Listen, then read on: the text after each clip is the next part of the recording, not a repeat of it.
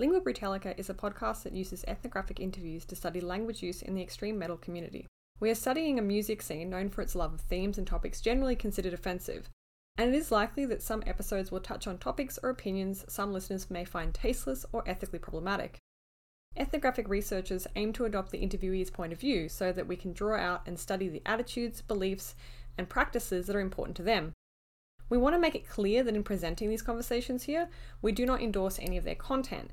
Our aim is to explore the thought processes behind language use in this long running, international, and yet understudied scene.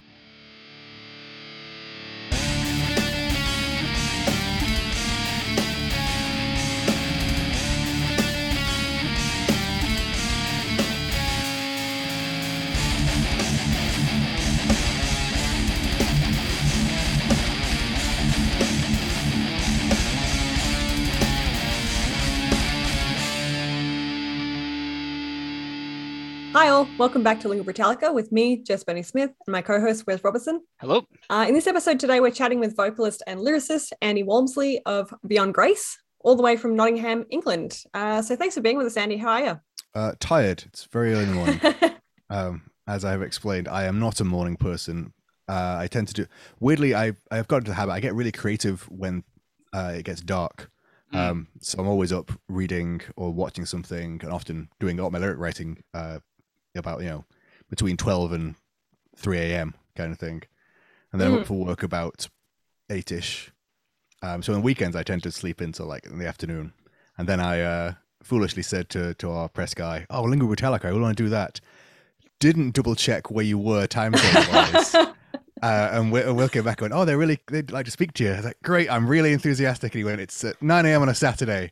And I went, I'm going to kill you, Will. I'm going to actually kill you. Well, you know, we, we Um, probably could have done 1 a.m. Uh, your time. That might have been. I think that's like uh, True, I, but I thought, mid-afternoon should have for us, thought right? about that. Yeah, yeah. should should have thought about that. I would have been uh, up and, and doing stuff. Uh, I was definitely awake last night, uh, reading and doing some other stuff. It's fine. I'm more than happy to be here. So thanks for having me. Thanks. Yeah. Um, I should have asked before we started as well. Like, are you good with um Andy or Andrew? Which do you prefer? Uh, Andy, uh, it goes in in levels of how much in trouble I am with my parents from when I was a kid. So Andy's fine. Andrew Awesome. is bad. Andrew Walmsley is, is particularly bad. And when the middle names start coming in, then it's basically just run, hide under the bed. You've definitely broken like Mm. mum's favorite fine china kind of thing. Awesome. Um, so I always Andy, have to Right, check. Andy, Hey. shorter. always got to check. As an Australian, I have a tendency to shorten names when I shouldn't. So I'm fine with that. awesome. Plus, plus our bassist is speaking of, Andrew. uh, so Okay. So speaking of, um, you know, living with parents and getting scolded by them, uh, how did you get into metal? Were you were you a teenager? Was it uh, was it a problem, or did you pick it up kind of later in life? Uh, no, pretty pretty early. Uh, I I blame my dad mostly. I I have very strong memories as a child. You know, like about as far back as I can remember. Car journeys with him were always things like Yes and Pink Floyd and King Crimson. Uh, then stuff like you know, there's a lot of Queen and Bon Jovi and uh, Def Leppard and the Who. It was all that sort of stuff that started me off down the path. You know, when you, you get into that sort of thing, and I didn't necessarily rebel so much as just extend from that, trying to find I think my own identity more than anything. Um, uh, hardcore was the first thing I got into. Um, bands like I didn't jump straight in the deep end, but you know, AFI were a, a and Boy Sets Fire were a huge discovery. Zao and Earth Crisis and Shai Hulud, uh, Vision Disorder. For some reason, that that I that's a very clear memory. I think it was you know around the time that was early teenage years. Uh, sharing mini discs of all things, if I remember correctly, it was we instead of like tape trading, we were tape we were sharing mini discs we'd all put together and recorded and you know stretched out the timing on so we could fit as many albums in as possible. Um, at the time, sound quality apparently at the time was not important to me. Uh, Mm. Looking back on it, because those things, uh, the more you more you put on them, the worse they sounded. Um, and then I, so I was still listening to like you know some metal. Obviously, there's always a crossover in hardcore Mm. metal and, and punk and metal. There always has been. Um, and I remember, you know, I, obviously it's been a while now, and it's very early in the morning, and I've drunk a lot of alcohol since the, these over the years. Um, but my my vague memory is I've been listening to sort of you know I had Master Puppets. That was you know it's a classic album for a reason. There was uh, Significant Other by Limp Bizkit. Um, 'cause obviously these are kind of the nu metal years as well. You know, it's all just a mix of I'm just picking and choosing stuff that you know just kind of hits my ear. Didn't really have the wasn't part of the community in the sense of you know I can really deep dive. So it was very quite no, I wouldn't say superficial, but you know surface level of just you know scanning across and occasionally picking something out. And I remember I was on holiday uh, with my parents, and we found the only CD shop in Malta, as far as I can remember. Um, and it was one of those places where it listed every band alphabetically, but not by genre. So it was just one of those things where you just you just flick through Mm. the CDs on this table. Uh, and I remember stumbling across Dead Heart in a Dead World by Nevermore. I had, the- I had the vaguest inkling of, of that that name was important. And they had a very spiky logo. And I like the spiky logo. I'd never heard them before in my life. I said, I just want, I want to get this. This, this can be my, my CD from the shop. And I remember that being a massive turning point. Um, I think that was that band was where I discovered, really gained an appreciation for riffs and rhythms. Um, the way that metal does things separate to pop and everything else. I, that was my sort of road to Damascus moment of there's something actually I don't just like this. There's something special about this genre that really connects with me. So, what when did you get into the genre that you would describe Beyond Grace's music to fit in? Like, how would you define this band to someone that hasn't heard them before, and what was kind of the gate into that uh, specific realm of extreme metal? That's a good question. Uh, well, I, can I remember when I got? So I, I would I generally just uh, these days just say death metal. Uh, we used to jokingly call ourselves omnidimensional death metal because we thought it was funny. Um, because we are, you know, we're a little bit proggy, but we're not progressive in that, you know, we, we're not just doing the generic ripping off Pink Floyd thing, which uh, a lot of bands do. Which, by the way, is is, is no bad thing. Pink Floyd are, are one of the best bands of all time. If you can even if you can steal even uh, an iota of their talent and their ability, uh, you're onto a winner. Uh, we're a little bit technical, uh, mainly because the guys are very good players, but it's not flashy technicality. You know, um, it's not Archspire, uh, for example, whose new album I actually have heard, and uh, Ooh, Whew. yeah, that's a that's a hell of a record. Um, you know, my, my guys can play. I'm I'm so lucky to have musicians because I am a mediocre musician at best. Um, to work with who are that talented, but also that interested in songwriting. You know, there's yeah, I just I just I generally just say death metal. Um, it, it's a slightly well, we always thought we we always thought it was slightly more modern version of death metal, but the reviews have been bringing up uh, our our traditionally old school sound, which I'm not entirely certain is true. Maybe it is when we stumbled into it. Um, but I, I how do I? I think the pathway was something like I Earth Crisis did a song with Robb Flynn from Machine Head, which led me to discover uh, their first album, which obviously is a, is a classic. Um, Burn My Eyes is a you know bit thrash, a bit hardcore, a bit death metal, which is you know a lot of stuff I kind of loved. From then, you know, when I realized that you know this this little so this little little opening in the metal aperture that made me realize there was a lot more out there that I hadn't listened to.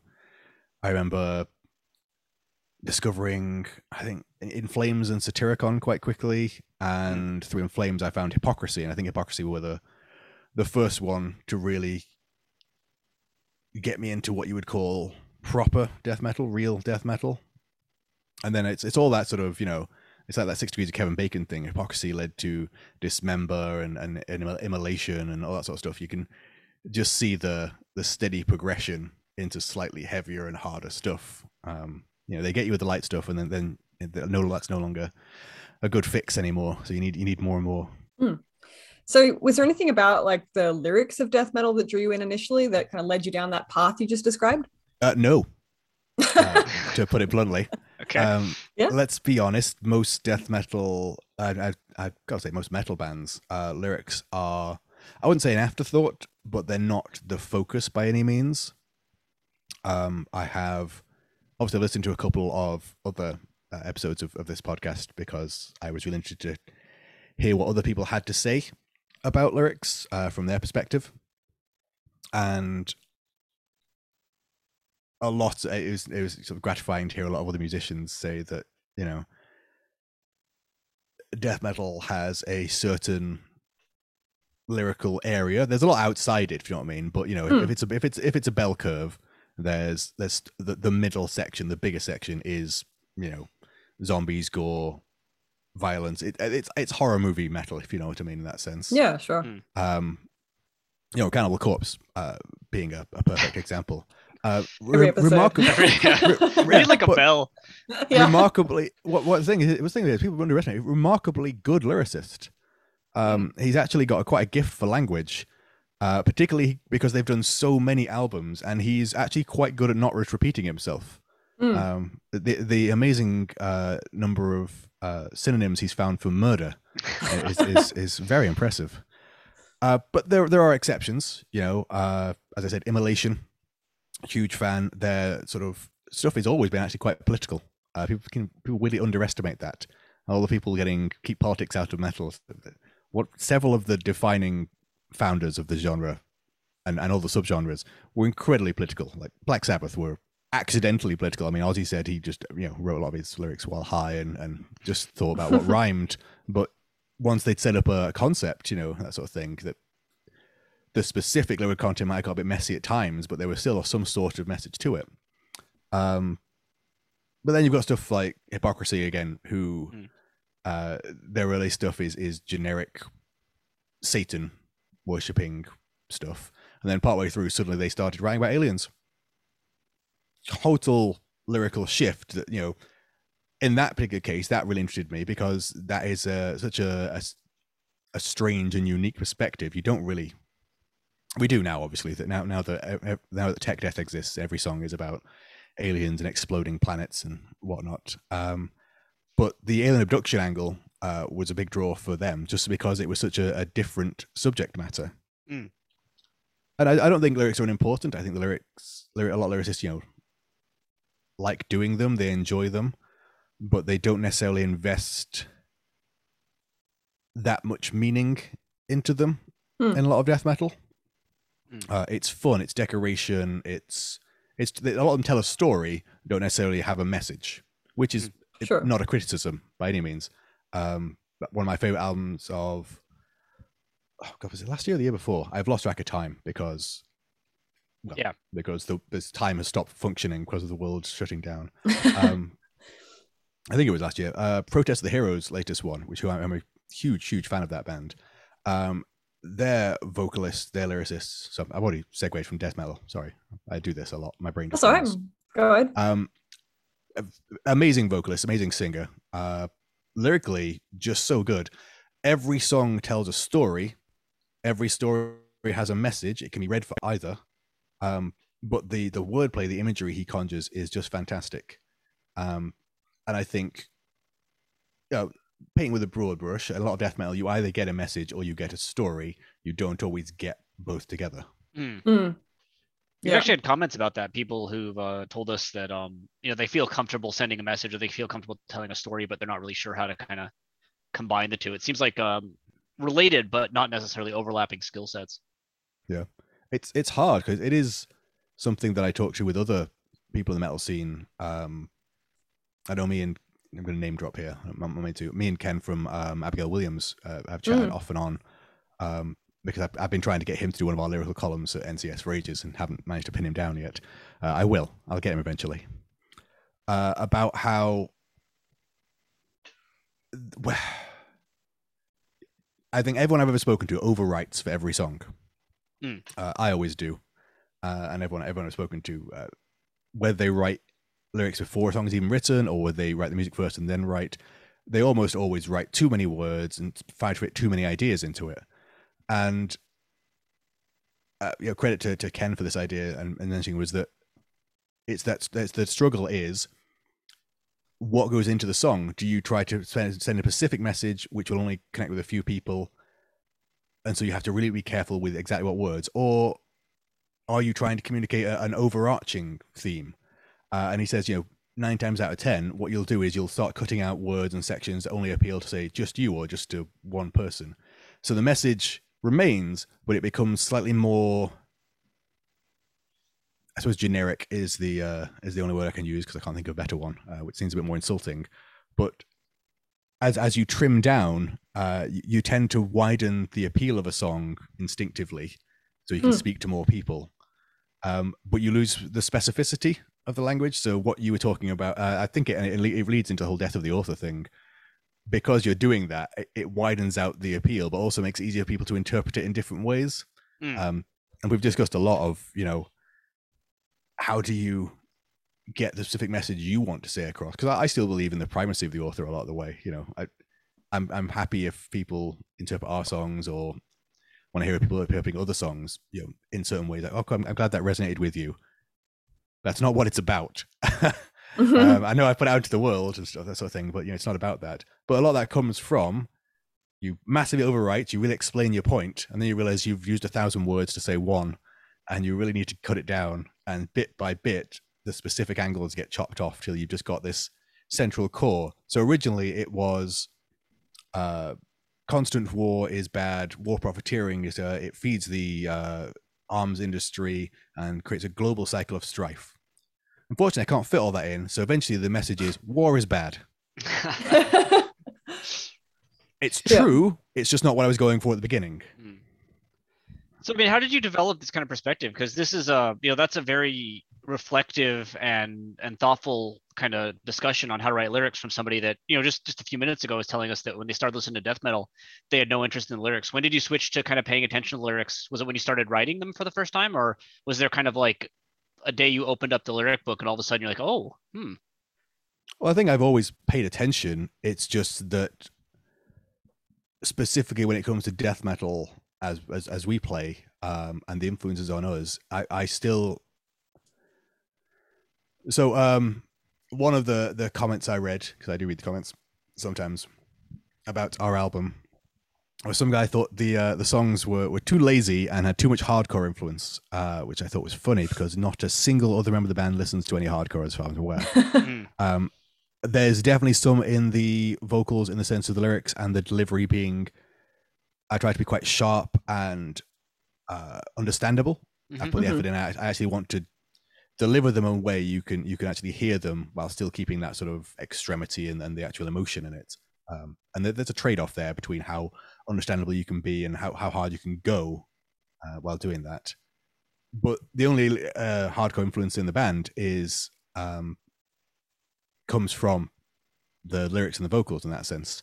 And so I've always had that, and I've always appreciated metal bands who have a lyrical message like that. Uh, Misery Index would be a, a perfect example. Uh, fantastic band. Uh, hilarious that there's a couple of bits on the new album I do think have a bit of Misery Index tinge, but Tim, who wrote them, uh, doesn't listen to Misery Index. Uh, I've, which is great. Um, we all have different angles and different blind spots. Uh, means we, it makes it harder for us to rip people off, which is good. Uh, Darkest Hour were, were a huge uh, transitional band, I think, from the hardcore into metal for me. Again, um, John Henry is a great vocalist and a great lyricist. Uh, Heaven Shall Burn, a huge one. You know, there were, a lot of these bands have that uh, quite poetic messaging rather than telling a fictional story kind of thing. Um, and that's always resonated with me. I I've always said I can I can enjoy a band despite its lyrics a lot of the time. Not always. Sometimes they're just too dumb. But I particularly enjoy a band if I love the music and the lyrics. Um, Mm. Even if not necessarily the message doesn't uh, isn't one I agree with all the time. I don't have to 100% agree. Um, there are certain messages, obviously, we don't have to name exactly what, where I will listen to it and go, no, thank you. Uh, but you know, there's there's people out there who you know have. Uh, there's um another name drop. Just one more to give credit. Matt from Sludge introduced me to Peregrine, who are like a, an anarcho agrarian communist group whose lyrical thing is very much a whole return to the soil, um, break down society back into smaller groups rather than nation states and all that sort of stuff. Mhm. Mm. I don't believe that at all. Uh, I, I think that that would cause more problems than it would solve. But they deliver it with passion and with intelligence, and I appreciate the the dedication there.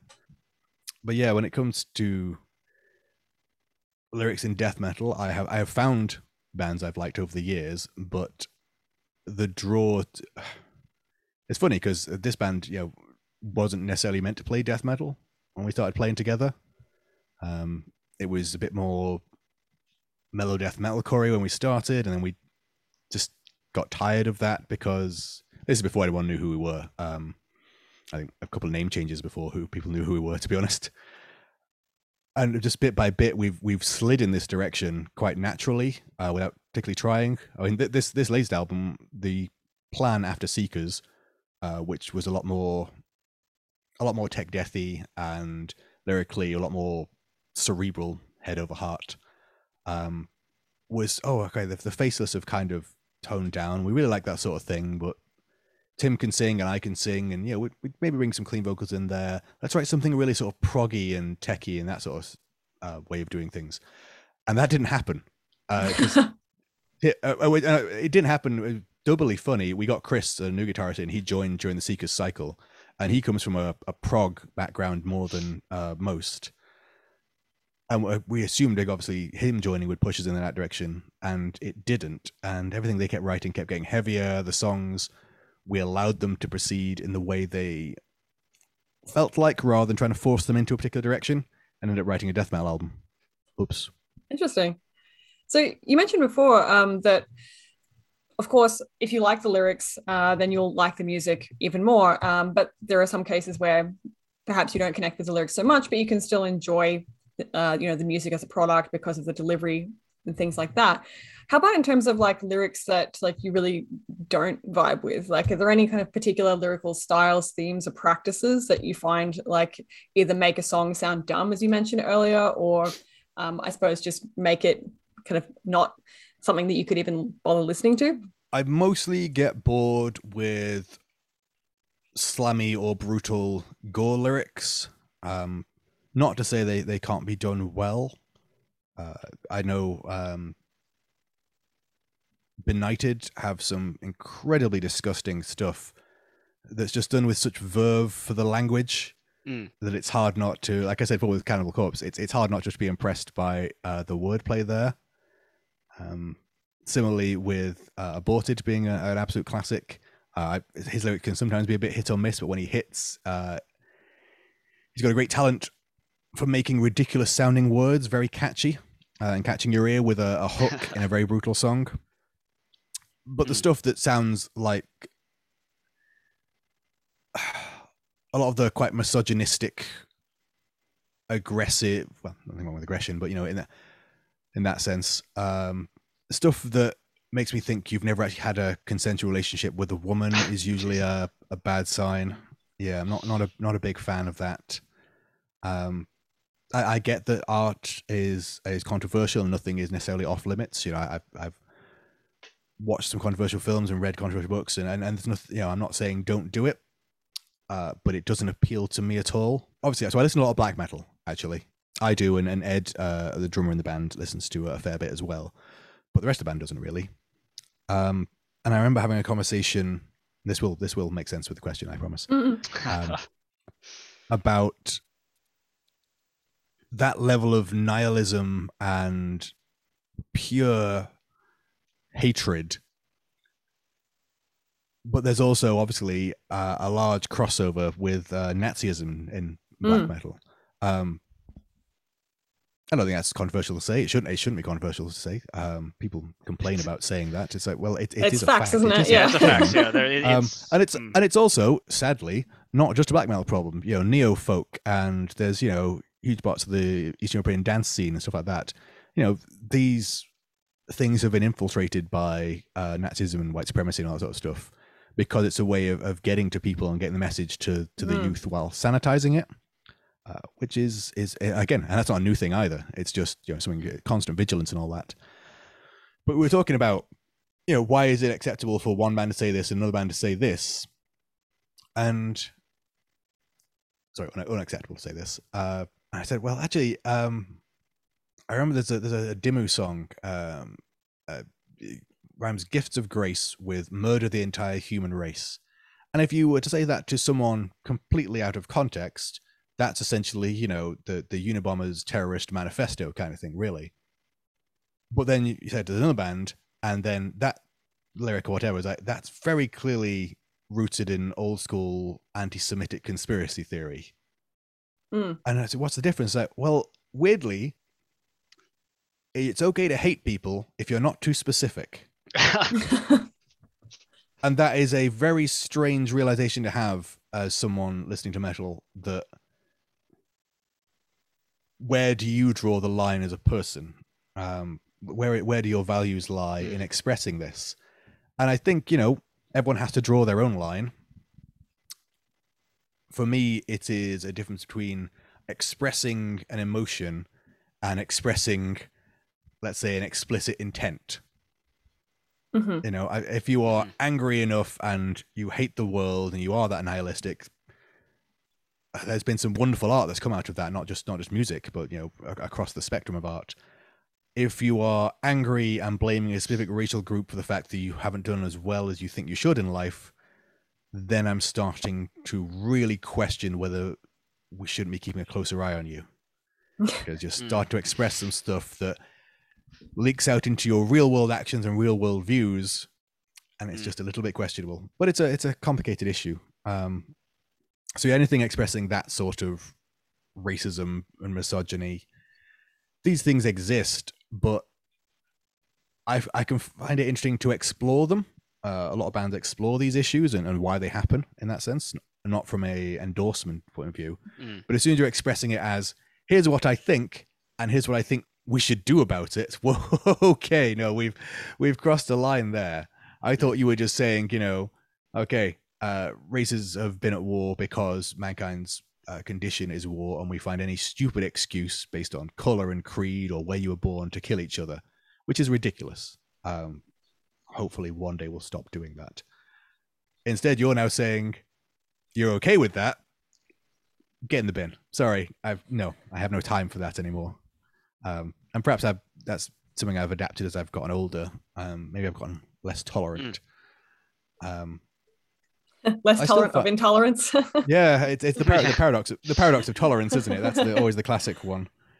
Um but it's all about consequences I think but there's a bit of a like there's a thing in a metal fan's life where they start listening to all these songs about you know slaughtering everyone and murder, and then they find a band that isn't joking or is taking it seriously for the first time, and like kind of a veil comes down. Yeah. Like, first, like no, no, they're all kidding. It's all just like a horror movie, and then then you read an interview with one person who's like, no, I, I sincerely want to do all that. And you're like, oh, oh, now I have to be ca- really careful about it. Yeah. and a lot of it is uh so a a metal of that you could as you said you could do huge amounts of studying on this and, and draw loads of conclusions. Metal is a subculture you know very counterculture and that sort of thing um attracts people who don't feel too comfortable in the mainstream a lot of the time. Mm. but it also builds up that mythology around it. I remember when i was growing up uh the idea was oh metal fans uh are a bit cooler you know we're not at all. Um like that self-described prophecy there that doesn't actually hold up to scrutiny metal fans are the ones who are they're smarter they'll help with the homework. No. You you get a, you get a group of metal fans they're on the same spectrum and, and bell curve which you know i can use that term again Mm. as any other grouping of society. There'll be some smart people there'll be some dumb people there'll be me and the rest of them milling around in the middle just trying to get on with life. Like being into metal does not actually make you special.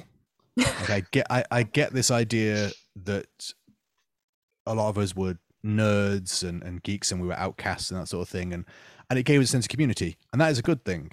But when the community becomes defined by pushing people out by saying actually we're a bit we're actually a bit better than you a bit bit more special um that way madness lies uh because every community eventually starts to think that. And they can't all be better and special than everyone else. And just got to acknowledge that it's a different in aesthetics and taste and you know i've led, I've, that's led some people to realize that you know well this band isn't these band isn't real nihilists because they all live in nice houses because they've also got good day jobs.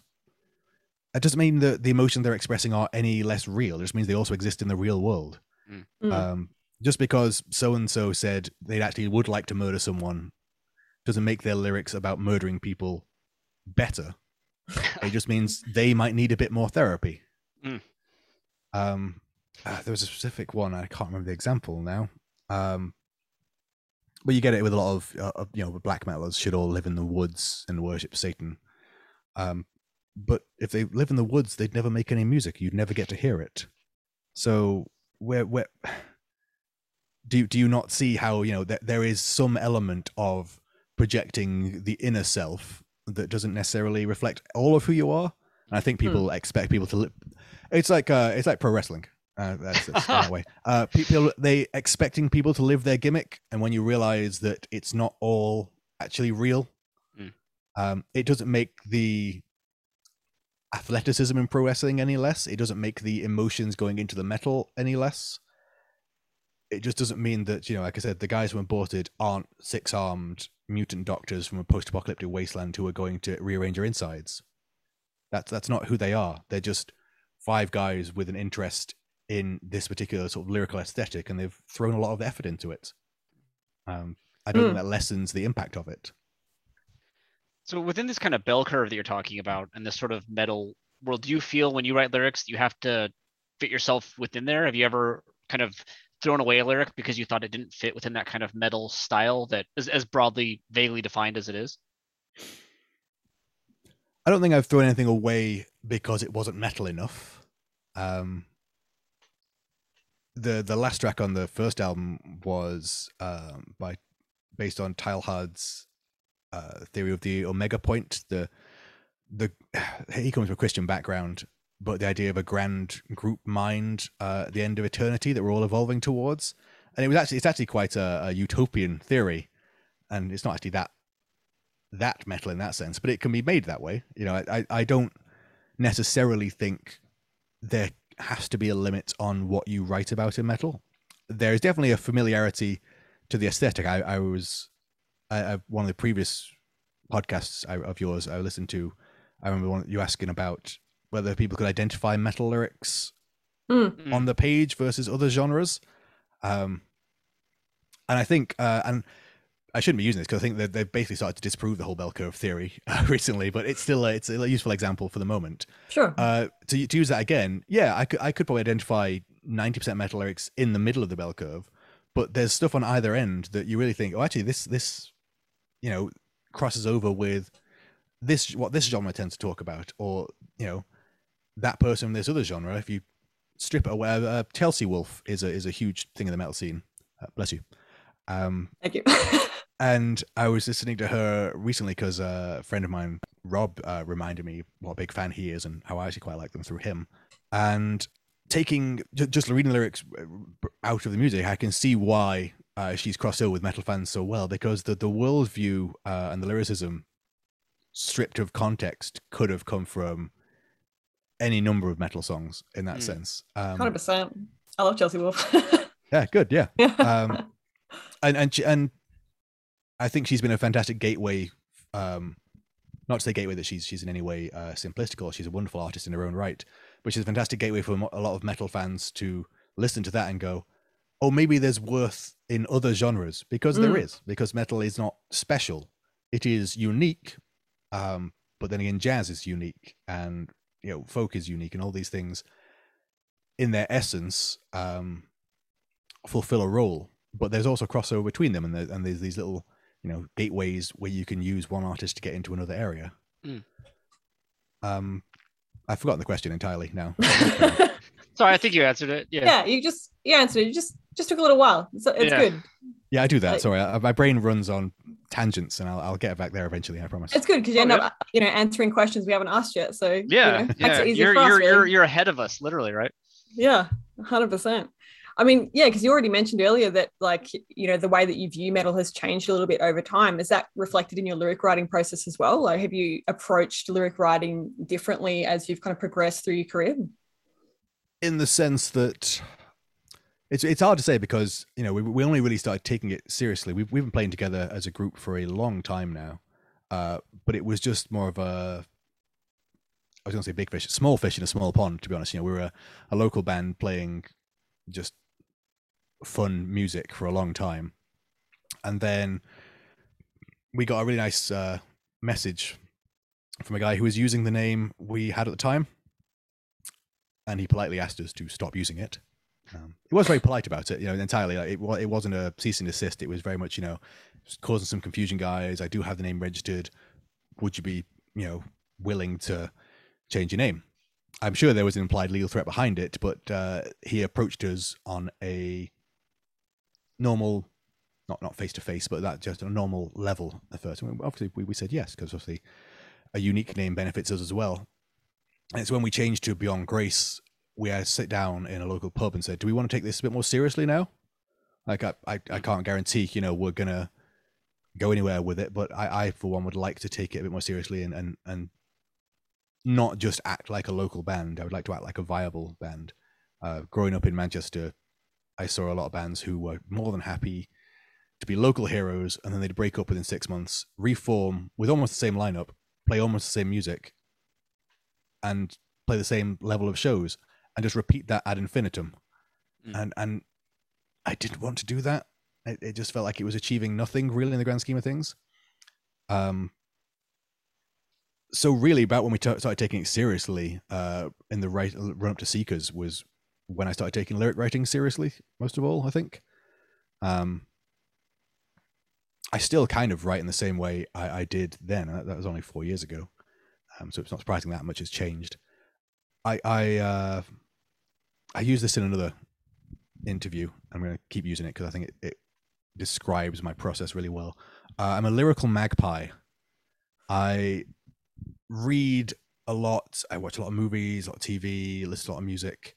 Um, and although I try not to do it with music actually, because if you if you I think, although you know, great artists steal and all that, uh, I try not to be influenced by other bands too much.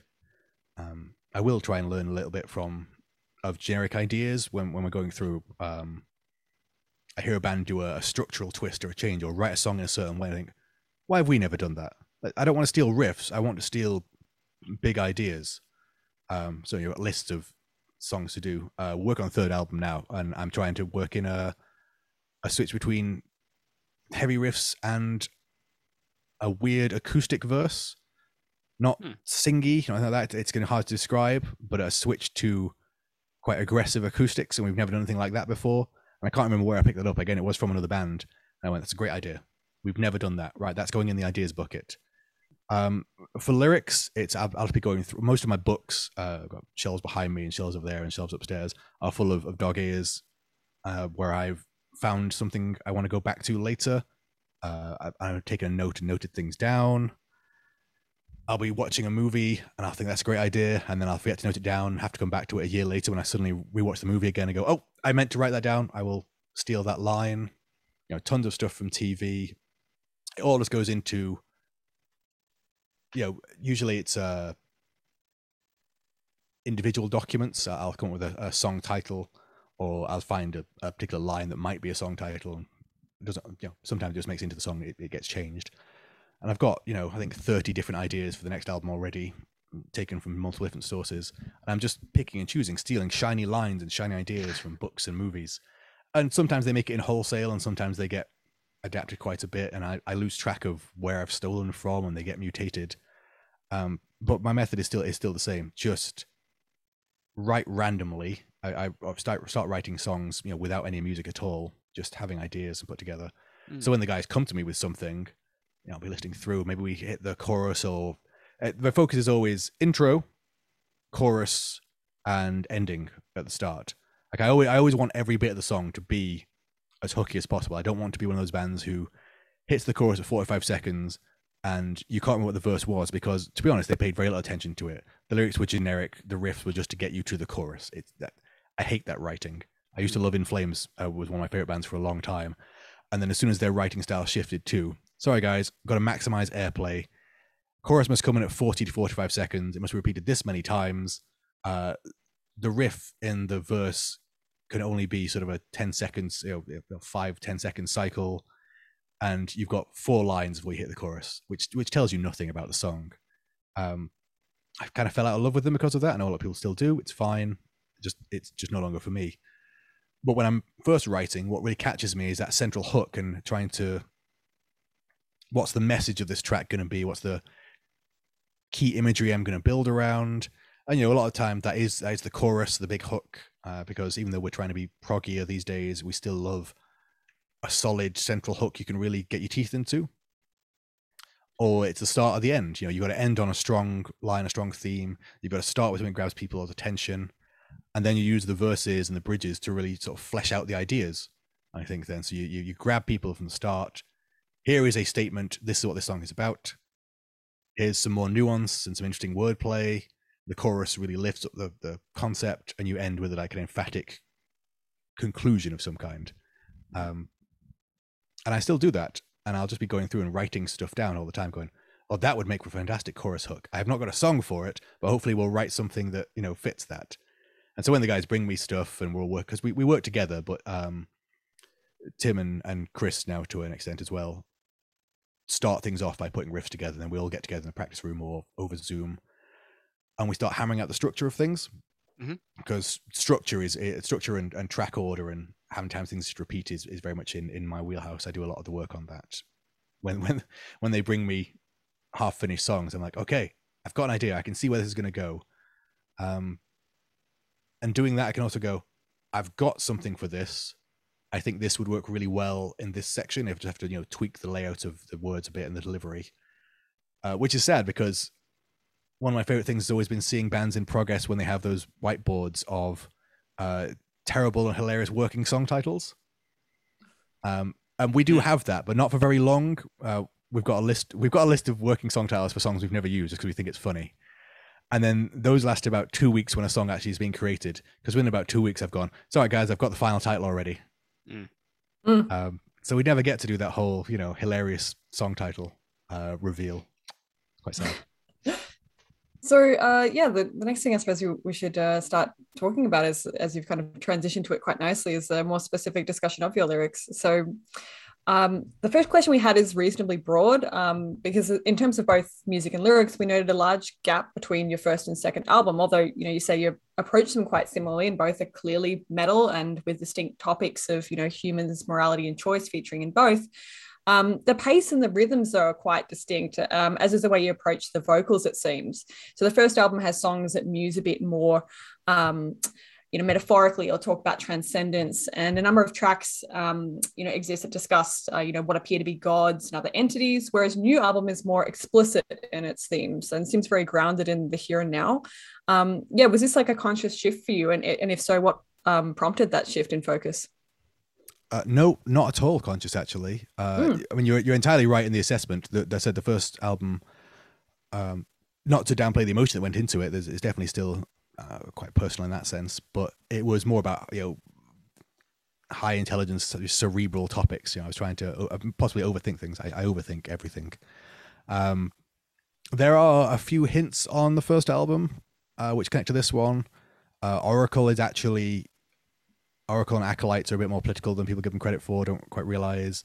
Um, Hmm. Oh God, what's the, what's the name of the song now? See, I'm forgetting the names of my own songs at this point. It's it's far too early in the morning. Um, Altars of Al- Altars of Avarice was inspired by a trip to Las Vegas, and obviously it's probably the most explicitly political song on there.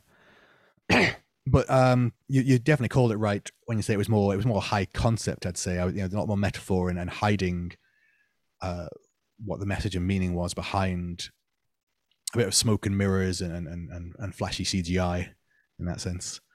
The new one wasn't necessarily meant to go the way it went. That was just again. I say I've, I I I constantly just writing ideas and themes and lyrics and you know stealing lines down. And when it came to it, this was just what came naturally. Uh, Chris explicitly at one point asked me if it was a political album, and I said no. And then he read some lyrics back to me, and I went, "Okay, yes, yes, it is." I, when you're so close to it, you can't see the wood for the trees. I, for, for me, it's a very personal album. It's a very angry and frustrated and quite sad album. I think actually, um, a lot of what I'm saying is frustration and fear and guilt about the way of the world, about my own actions or inactions in it, and that's what I thought I was writing about. Uh, turns out I was writing an angry political manifesto about how fucked my country is, um, but didn't realize it until Chris pointed out the title track to me, and, and I was like, "Oh yeah, no, this is this is actually completely this is current events filtered through my psyche, isn't it? I've, I've not really been paying attention to what I've been writing so much. Um, so it's it's accidentally political and still very personal. Uh, I think the next album is probably going to go the same way, uh, just Hmm. because I've still got a lot to say in that area. Hmm. I'm just a little I'm just a little more aware of it now. Um, yeah, it's gonna be it's gonna be interesting. I'm very Okay, very so- proud of how this one turned out, but kind of surprised. We're gonna have to change our next question though, because we, we kind of assumed that there's a bit more um, kind of conscious intent in making this album as political as it was. Uh, but you didn't. So was the were the lyrics entirely finalized when uh, your other band member asked you if it's political and you kind of realized it was? Oh, they were that, like, finalized, Mm. but they were they were well on the way. You know, Mm.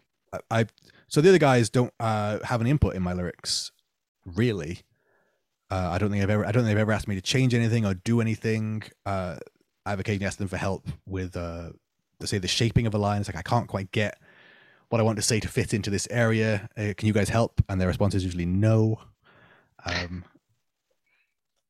but I, I do always run them past them because you know collectively we are a, a group mind, and I don't want to be saying anything that doesn't represent what they think and feel. Mm. Thankfully, we're all, we're all generally of, of a similar mindset. Really, the guy just trusts me to be the, the mouthpiece of the band. Um, hence why I'm here doing the interview today. Um, ah, try not to say anything too terrible, but it definitely wasn't. It wasn't planned, and you know, once I'd realized what I'd been writing, I definitely had to to run it past the guys and say it was okay. I think the only the only one we tried to change, the only one I tried to change drastically. Um, actually, it's not true. There, there were two that changed uh, really drastically. One, uh, Dark Forest Doctrine, the opener, originally was Dark Forest Doctrine. There's a, there's a video out there somewhere of us playing it very early on. Um, we're a bit scrappy, and it doesn't help that Ed breaks one of his kick pedals partway through the song. We had to finish Oh, up. no. We had to play the entire set with a broken kick pedal. So that wasn't. It's not the great, it's not the greatest, greatest video, but the evidence out there that that song exists in this proto form quite early on. Um, I got that about seventy percent finished and couldn't find the extra thirty percent. Just couldn't couldn't get it. Uh, so I started writing different lyrics entirely with a different ending chant and different different hooks. Uh, and we tried that out a couple of times, and then circled back to Dark Forest simply because n- it didn't feel as natural. Clearly, I was trying to I was trying to write something in the vein of everything else, rather than just letting myself write whatever I needed to. Um, the difference between you know purposely trying to write a political one and writing something that accidentally turns out politically because that's where your headspace Mm. is. Mhm. Uh, and the only other one that changed drastically was Persona non grata, simply because that song, when we started writing it, was like a three and a half minute tech death song. And then we finished it, and it was really, really generic. It was, uh, it was something we would have written for the first album and probably rejected then as well for not being good enough. So we changed a bit, and then the ripple of that was the next bit had to change, and the ripple from that changed the next bit. I think we kept one riff, which is the first riff in the bridge, and now it's this six minute sort of prog immolation track with spoken word verses and, and interesting jazzy drumming parts. So unsurprisingly, what lyrics I had, and I can't remember what they are now, um, they weren't what we ended up with. Uh, got binned because the song transformed into something entirely different, and they no longer fit. They no longer fit with the uh, the themes and the, and the feel of it. Mm.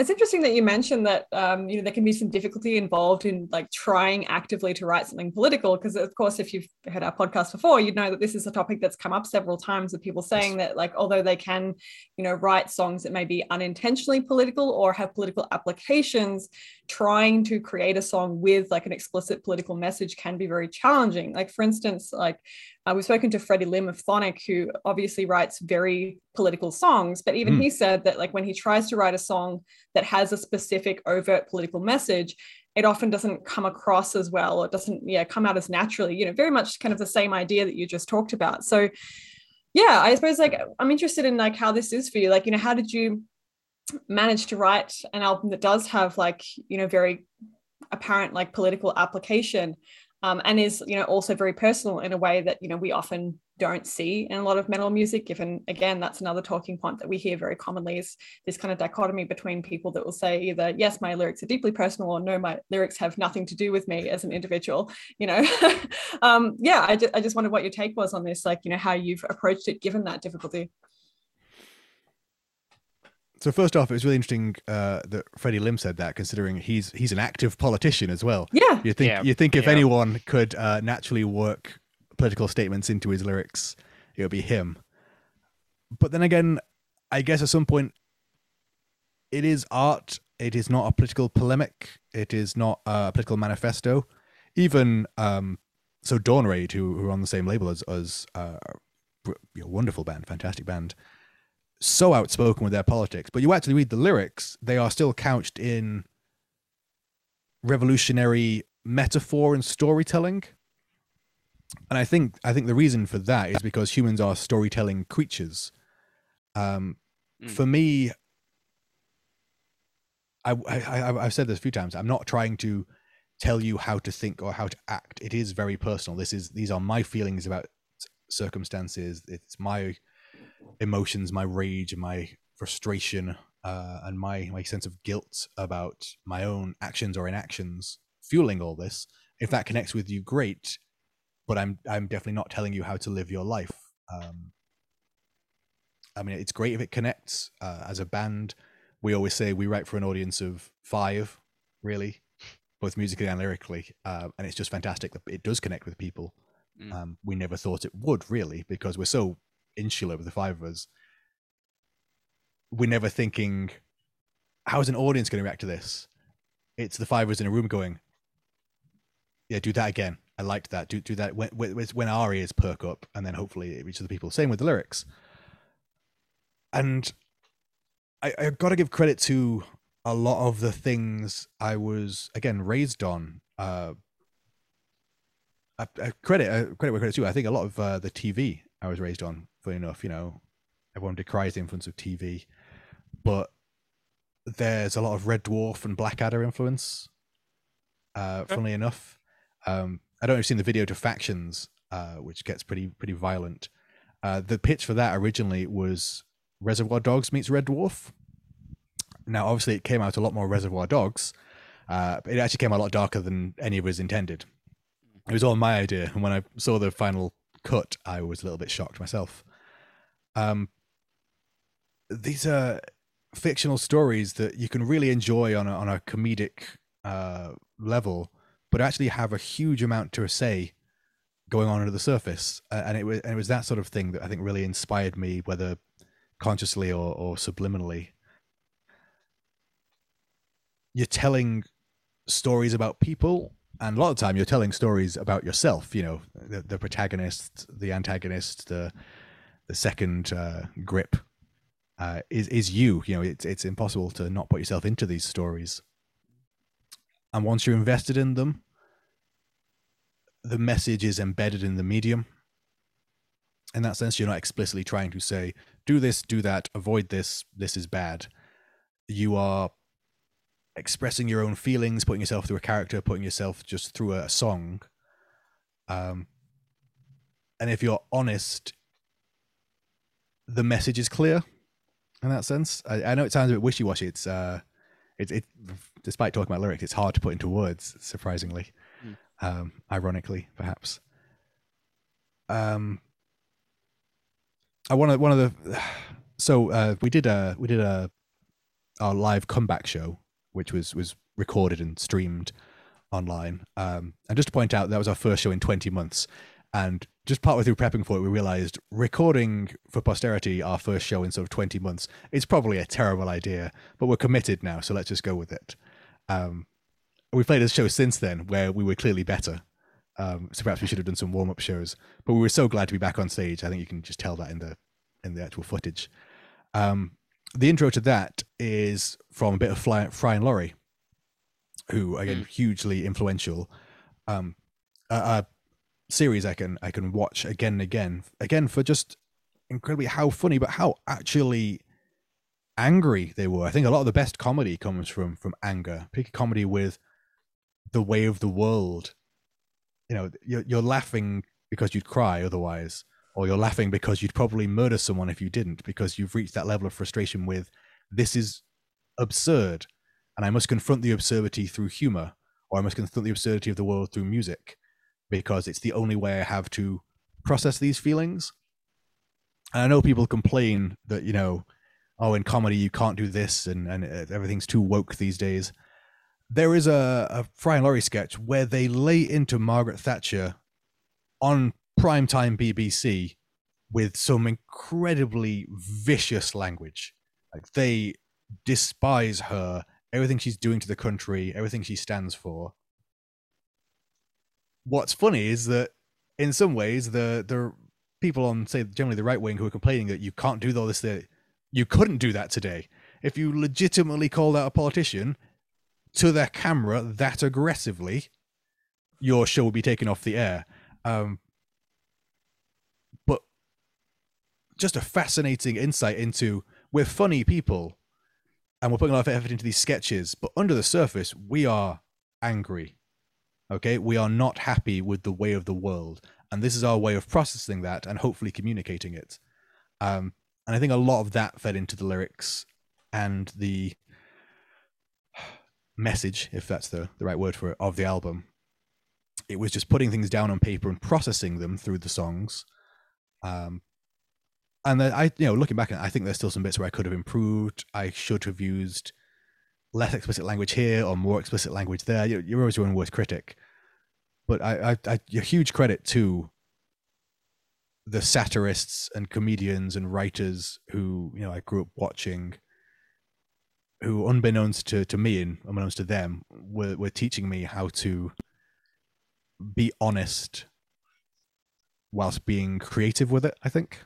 So did this affect the way that you this kind of change of perspective and this this you know channeling this kind of anger change the way that you approached the lyrics even if like consciously or unconsciously like one thing we noticed um is that on your first album there's a lot of the use of the singular i uh, and we kind of happen about the same amount but on the new album, uh, it's almost exclusively we with only two instances of I. Were you moving to a kind of like collective viewpoint here, or is, is this something that just kind of happened as well? Well, I hadn't noticed that, so no, that was that was purely by accident. Where were the two instances of I? I'm really, I'm really, really interested now. Where, where were the two instances of I? I wrote yeah. it down somewhere. I'm just going to check my notes. that's all right. I'll, I'll carry on while you look. Yeah, that, yeah, yeah. Wow, that's that's interesting. I, did, I didn't I did not know that. Huh. It take me a minute to process that. Uh, so no, obviously it wasn't conscious by by any means. um, that's, that's... Oh, persona non grata in the first um, stanza, if you like. yeah, first they came uh, for the weakest, and I was silent. Uh, then they came for the strong. Uh, the two.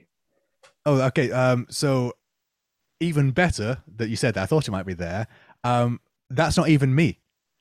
Right. Uh, that, obviously, that, the, uh... that's yeah. that's the, that's the that's uh, the Niemöller um, mm. quote that I've slightly bastardized. Um, because obviously that's one of the most powerful pieces of writing, uh, quite possibly in history, I think.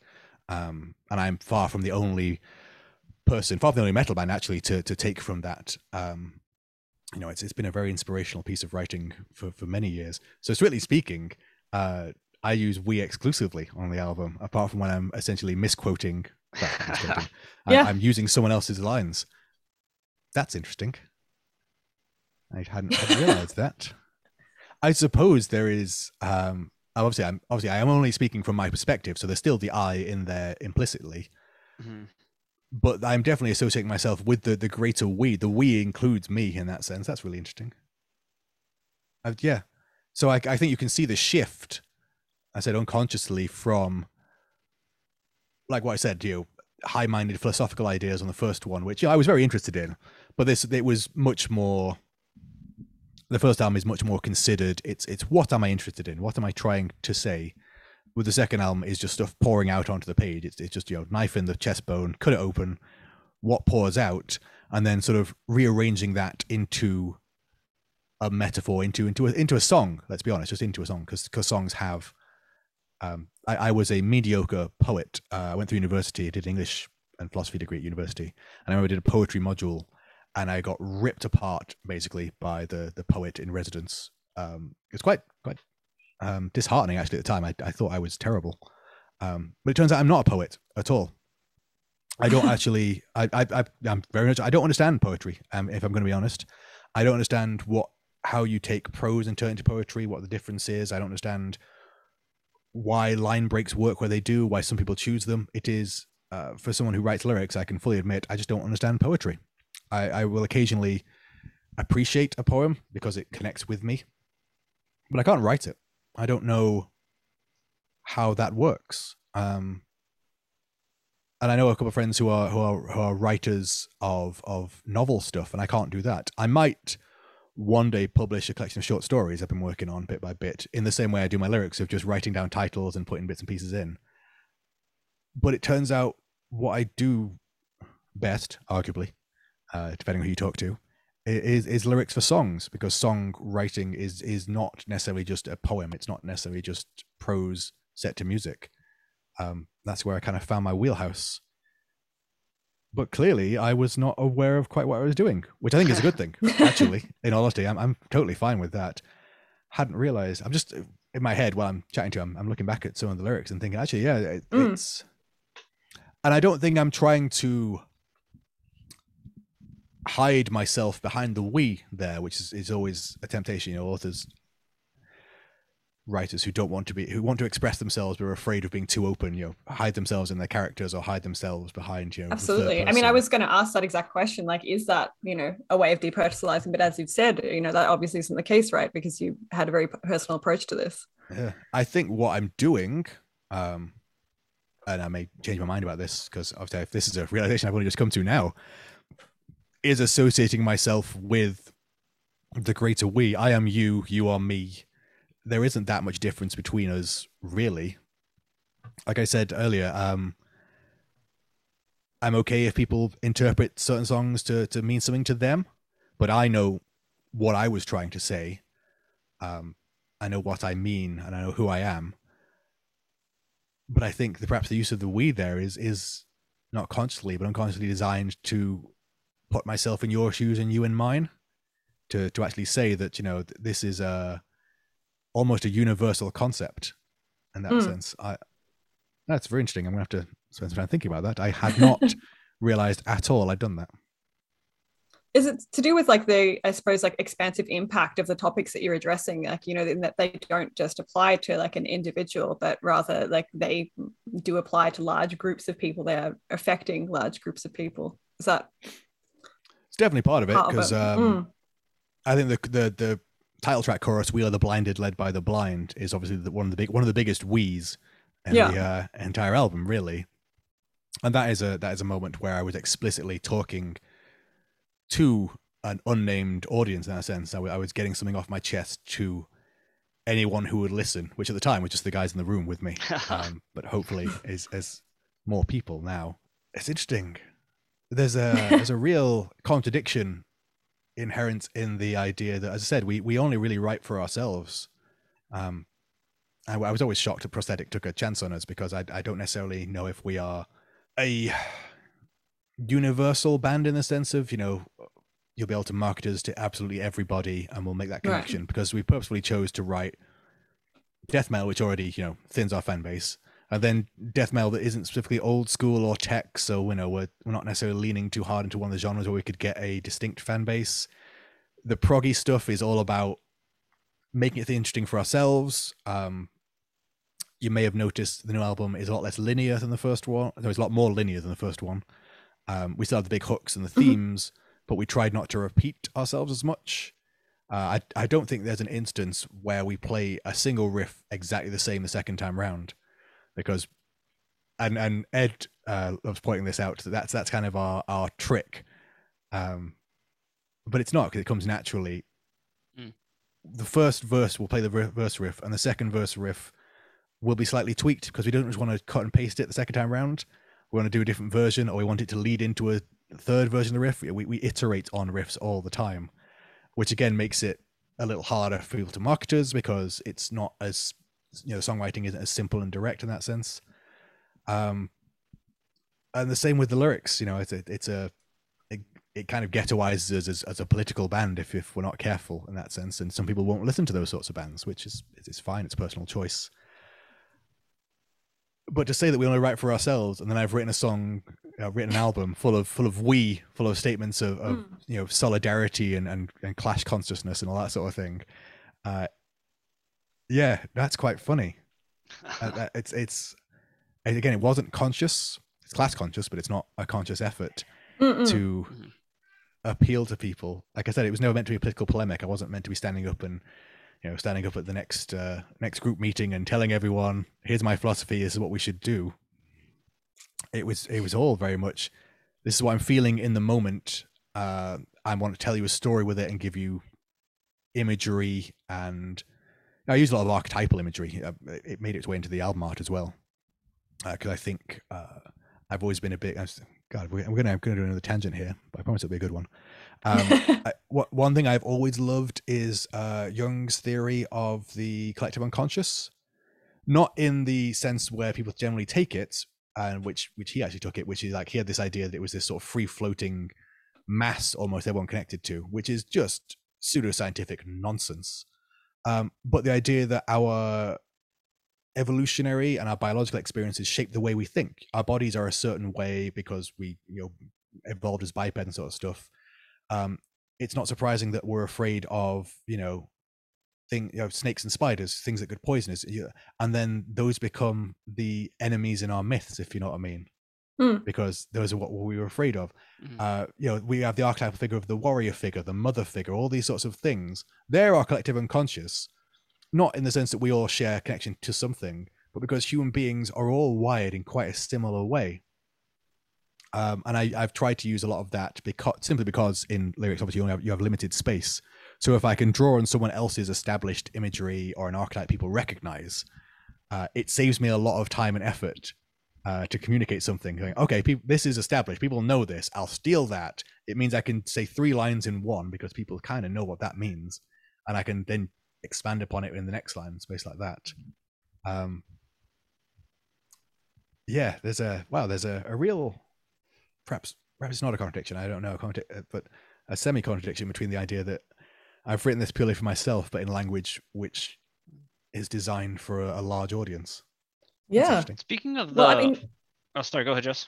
I was going to say, in line with that, like the other pattern that we observed um, in terms of you know pronominal choice is the consistent use of you across both albums, because this often appears alongside you know rhetorical questions like you know, so what are you willing to sacrifice? What are you willing to offer for a glimpse of the future? And who are you to call us enemy?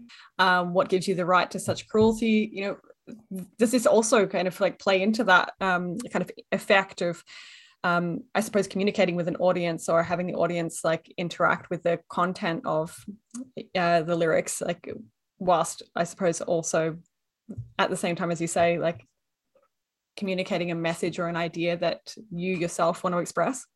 I think, um, as is often the case, if I'm if I'm not going too far with this, I think a lot of the rhetorical questions are probably aimed at myself. Mm.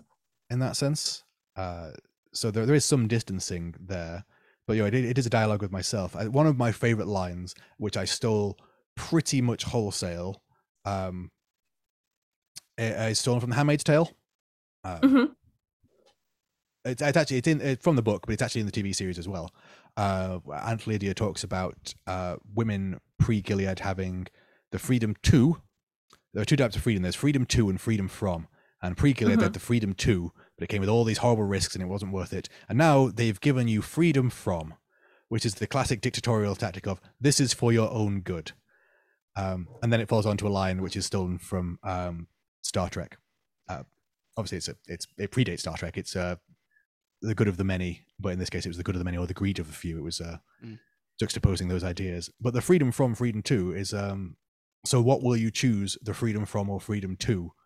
Uh, fully in dialogue with myself at that point. That's the, and I mm. think probably a lot of those questions are that way. Like I said, um, you pointed out that that first appeared that trick in Oracle, I think, on the first album. So clearly, it's something I've taken a liking to, but I haven't noticed before. Mm. Uh, it's amazing. So I've I've always tried to not repeat myself too much. There's definitely some themes. Uh, our Kingdom Undone is the first time where I've, expli- where I've explicitly tried to repeat some of them because the title track uses references that refer to the previous tracks, not necessarily explicitly, but like say Hive Mind uh, was inspired by a meeting with a, a member of the Quiverful cult uh, on mm. a hmm. plane journey once. I recited this story a few times, but he was a fascinating character, quite worrying, really. um, and I was vaguely aware of what they were, and it was only while talking to him, I suddenly realized he was part of this movement, and then went on to research them, and it was it was it's a crazy, crazy thing. Um, and the Hive Mind video uh, takes a lot of that and, and, uses some interesting stuff from their imagery and other stuff like that. But that's also got a lot of Handmaid's Tale in it. because the two go pretty much hand in hand, really. Uh, and then obviously there's Handmaid's Tale references in Kingdom, which refer back to that, and there's other references from, say, a, a book inspired song four or five. Uh, I'll make a little reference to that book four or five in the title track later because it, it's it's a that's the close to a manifesto tying the meaning of the entire album together. If anything. Um, but one thing, as I said, what I've, tried not to do is is repeat myself. Like I've always been a big fan of, and this is going to sound so so bad, but I'm going to say it anyway. Uh, so I've always been a big fan of Dark Tranquillity, but Mikael Stanne of Dark Tranquillity, fantastic vocalist. Um, you could transplant a lot of his lines from any of his songs to any of his other songs. He delivers. He has a certain way of delivering lines in certain couplets and in certain timings that as long as the song was in a similar in the right sort of tempo you could just take a, a verse wholesale and just switch them out and they would fit because mm. he that's just how he writes and after a while and as a bigger fan i am i really started to notice how interchangeable his delivery was on and he's a fantastic vocalist he's got such a clean voice and he's got such a distinctive screaming voice and it was just a, a slightly disappointing realization that he'd got stuck into a pattern, a rote pattern of of doing things that way. Um, so one thing I really try to do on the new one is play around more with my rhyme schemes and my delivery. So our, our drummer Ed is one of my favorite uh, people in the world, but he's a fantastic drummer. We got him from a prog and jazz background, um, which means what he does is he doesn't write beats really. He actually writes full parts that fit the song. Like if I can hear him play doing sound check or whatever, or just just messing around, I know what song he's playing because he's not just playing a fast beat at 180 BPM. He's playing quite a musical pattern, and like I can hear the riff. You you're accenting bits in the riff that they do there. I can hear the the cycles of it. I know what song you're playing instantly because you've actually written an interesting drum pattern that that you know is is unique to that song. And so I try to do something similar with the the vocals and the lyrics. You know, I, I wanted to make sure you couldn't just take lines from this track and, and move them onto this one with only minor tweaks. You know, I want to write to the parts. I want to do a lot more with. I want to break the rhyme scheme. I didn't want to do ABAB all the time. Um, one thing I learned from listening to a lot of uh, hip hop over the years is you can trick. Uh, so the rhythm is the melody. I know a lot of people talk about how uh, metal vocals are quite rhythmic and percussive. Really, I'm I'm, I'm a percussive instrument more than a, a, melodic instrument in a lot of ways, um, and a lot of that you take from rap because they are incredibly wordsmithing is is the key there. You know, um, a lot you can set some quite simple beats and change a song drastically by where you put the rhymes, where you put the images. Where you, uh, I learned a lot about half rhymes and tricking people into thinking they've heard something. There's a lot more of hmm. that on the new album. Um, and they and you know listening to I do listen to a fair bit of of, of that sort of stuff of uh, sort of the coup with uh, Boots Riley and um, El-P and Killer Mike and Run the Jewels, who are mm-hmm. fantastic individually and together. Learning a lot of cool stuff from listening to that, where you realize that they've tricked you into hearing a rhyme that wasn't there, or they've made a hook by breaking your expectations. They'll set up a certain rhyme scheme and then not deliver on it, and that grabs your brain because your brain is expecting something. The, the unexpected nature of they didn't finish the rhyme scheme, they went somewhere else, they extended the line or shortened it. I now remember that because it didn't follow my expectations, and it's, it's it's lots of clever stuff like that I've been trying to do. And I'm in no I'm in nowhere on their level by any means, but I'm I'm working on it. You know, I'm trying to break my own patterns. Uh, so what I'll have to use fewer rhetorical questions on the next album because apparently that that's been my thing. Had again hadn't noticed. Actually, you covered a lot of things that we wanted to uh, ask you about. Like we were going to ask you about rhyme and alliteration because you do have. We did notice uh, a lot of it. We even noticed uh, some lines like unwanted and welcome, untouchable and clean, persona non grata, and human obscene that do alliteration and rhyme together. Uh, so you know these these things are coming up, but I did want to double back on just one of the things you were covering there, which is, and actually it's come up a few times in this interview already, uh, is that your incorporation of quotes from other sources and ideas that you've kind of gone over before. Uh, like uh, you mentioned from The Handmaid's Tale, uh, Star Trek. There's something you do on this album that no one we've talked to has done, which is incorporate audio clips from other places. Uh, like you have uh, Obama talking about trickle down economics, one of them. Uh, Democracy in Darkness is the Washington Post headline. And I read an interview uh, that you did where you talked about how you had a Rick and Morty line, Monument to Compromise. And I actually went and found that, and it's in a completely different context. I, I don't think, like, I'm, I was shocked that you kind of just came out and said you had a Rick and Morty quote because no one would have ever noticed it. Like when I when I, I was looking for like something, you know, but it's just it's a it's a, a line in the show that that doesn't relate to the context using it, but it is there. Um, and I'm just wondering, like, in some ways, this kind of felt like what we do for our jobs, academic writing, that we're drawing all these sources diversely to create an argument uh, that is uh, supposed to be, you know, original and build on it. But was there any hesitation in drawing on these sources? Like, is there ever a struggle to take what is quote unquote someone else's words and make them your own? Like when you when you sing them as yourself? So there's, there's two levels uh, to this one. Um, uh, by the way, thank you for spotting the Rick and Morty quote. Um, what what's hilarious about uh, that is it's in Kingdom. A, I mean, first of all, it is a fantastic line. I know it's in different context in the show, but a monument to compromise. Mm. Uh, that is that is a golden line. That is so good on so many levels. I honestly think that, uh, which is why I stole it. Um, but that that song has the first the first third of it has quotes from T.S. Eliot and Yeats in it. Mhm. Um, the middle section has you know Handmaid's Tale and that sort of stuff, and then it ends with uh, Rick and Morty is, is one of the.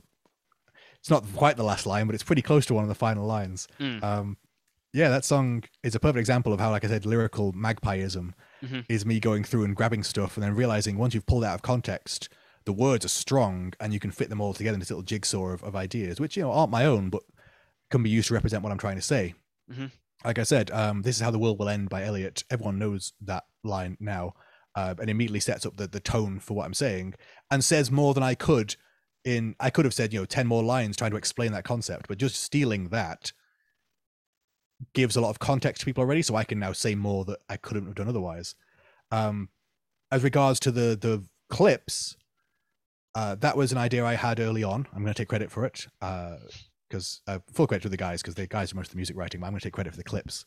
Um, well, I'm going to take credit for the idea. Uh, actually, finding the clips, uh, Chris, our guitarist, was incredibly uh, useful in that. He he, I was kind of snowed under with work and lyric writing and other stuff, and I was saying, like, "Well, we need to find some stuff for these areas. Um, and the Obama one was because it's very hard to find anyone talking about trickle down economics in a way that's interesting.